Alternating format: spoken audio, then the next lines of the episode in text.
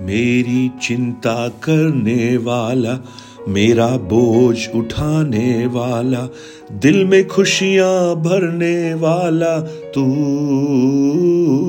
यीशु मेरी चिंता करने वाला, मेरा बोझ उठाने वाला, दिल में खुशियाँ भरने वाला तू यीशु सर्वशक्तिमान प्रभु। महिमा का राजा तू। धन्य धन्य पावन तू। आराधना करता हूँ। धन्य धन्य पावन तू। आराधना करता हूँ। Good morning praise the Lord दिन की शुरुआत परमेश्वर के अद्भुत वचन के साथ। स्वर्ग दूतों की सुरक्षा। हम इस भाग को कल से हमने मनन करना शुरू किया और जैसा मैंने कहा था, हम कुछ दिन इस वचनों पर स्वर्ग दूतों के बारे में हम मनन करने जा रहे हैं। भजन चौतीस उसके सात वचन में, यहोवा के डरवैयों के चारों ओर उसका दूत छावनी किए हुए उन्हें बचाता है।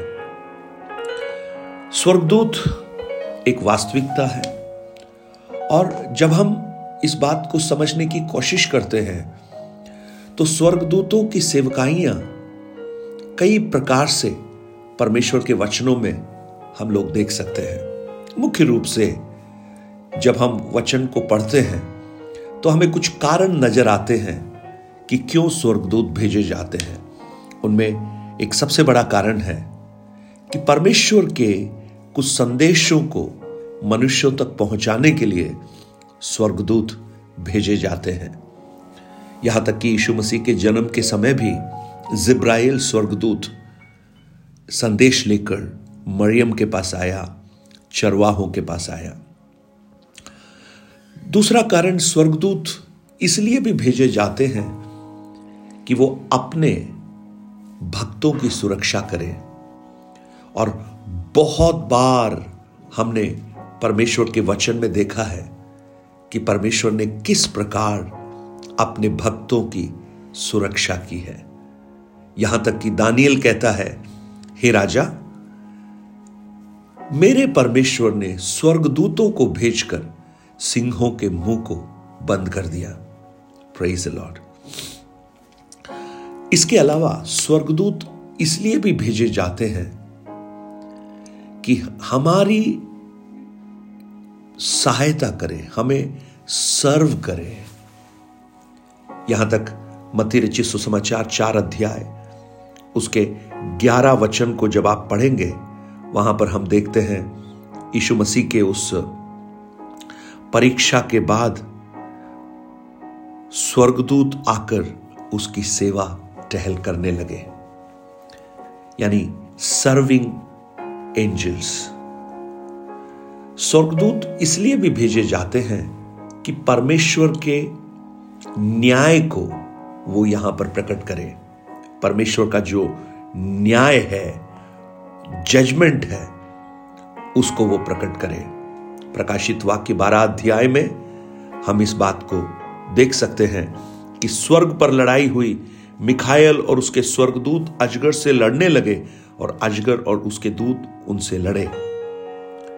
सात से लेकर नौ तक वचनों में इस बात को हम देख सकते हैं।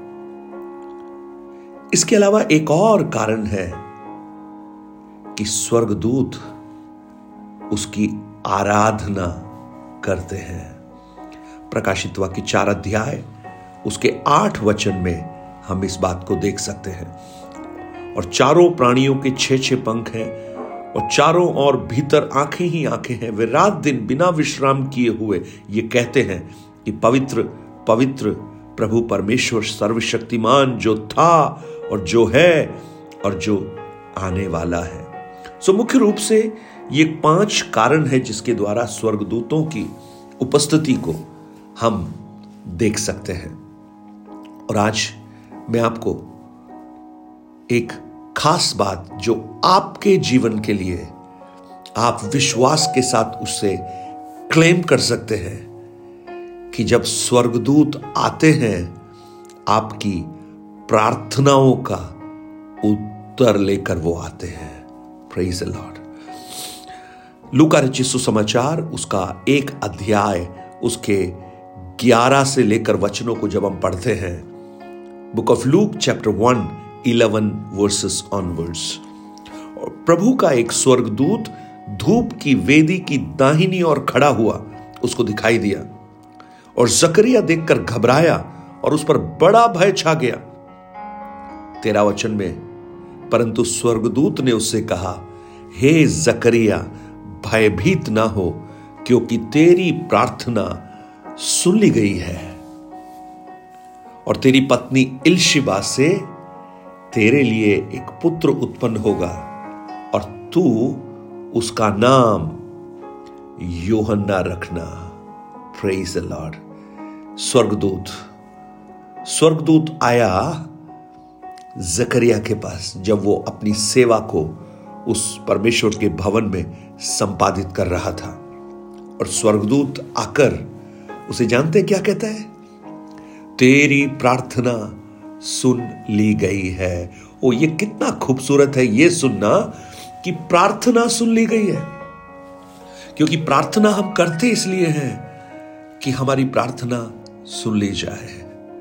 प्रेज लॉर्ड और आज मैं प्रार्थना करता हूँ कि जैसे जकरिया के जीवन में एक स्वर्गदूत का पदार्पण हुआ, आपके जीवन में भी एक स्वर्गदूत का पदार्पण हो। अब जकरिया और अलशिबा जो उसकी पत्नी है, उसको आप देखिएगा। वो दोनों बुज़ुर्ग हैं। बुज़ुर्ग हो गए हैं, लेकिन उनको कोई संतान नहीं है। प्रेस लॉर्ड उनको कोई संतान नहीं है। हालेलुया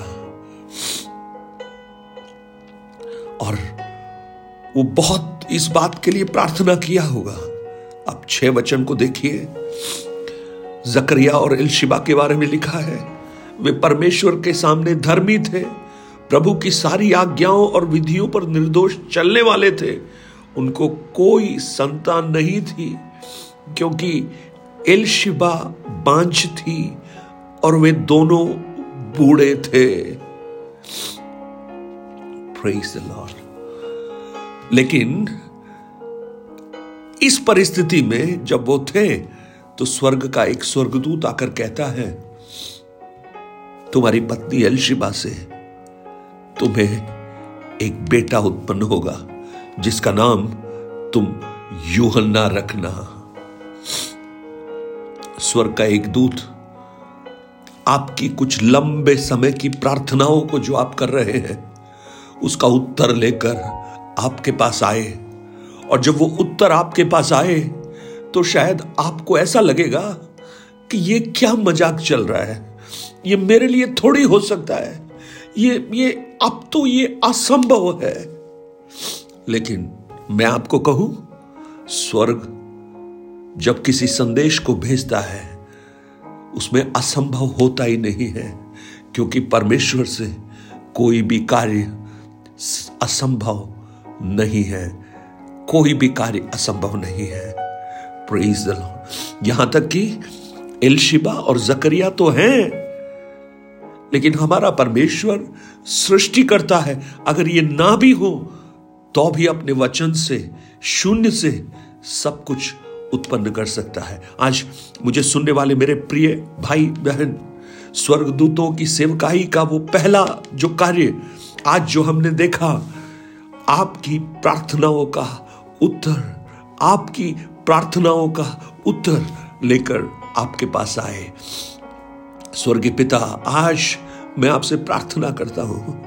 जैसे स्वर्गदूत उस जकरिया के पास आया, ऐसे ही प्रभु स्वर्गदूतों की व्यक्तिगत उपस्थिति का एहसास, आभास, मुझे सुनने वाले कुछ प्रियजन इसी घड़ी कर सके प्रभु जी। और मैं प्रार्थना करता हूँ, उनकी लंबे समय से की जाने वाली प्रार्थना का उत्तर वो स्वर्ग से लेकर आए और वो आश्चर्यचकित हो जाएँ उस उत्तर को देखकर। प्रभु, हम विश्वास करते हैं, क्योंकि हम देखकर नहीं विश्वास से चलते हैं और विश्वास आशा की हुई वस्तुओं का निश्चय और अनदेखी बातों का प्रमाण है। आज होने दे कुछ भाई बहनों के जीवन में एक अद्भुत कार्य स्वर्गदूतों के माध्यम से प्रकट होना शुरू हो जाए और हम आश्चर्य करें इन बातों को देखकर और हम महिमा करें आपकी, क्योंकि आप महिमा के योग्य हैं। प्रेज लॉर्ड प्रभु, आपने इस प्रार्थना को सुना है? धन्यवाद। यशु के नाम से माँगता हूँ पिता। आमेन आमेन। विश्वास कीजिए मेरे भाई बहन, आपके लिए प्रभु एक स्वर्गदूत को, एक एंजल को स्वर्ग से भेज रहा है। प्रार्थना करना मत रोकिए, प्रार्थना विश्वास के साथ कीजिए।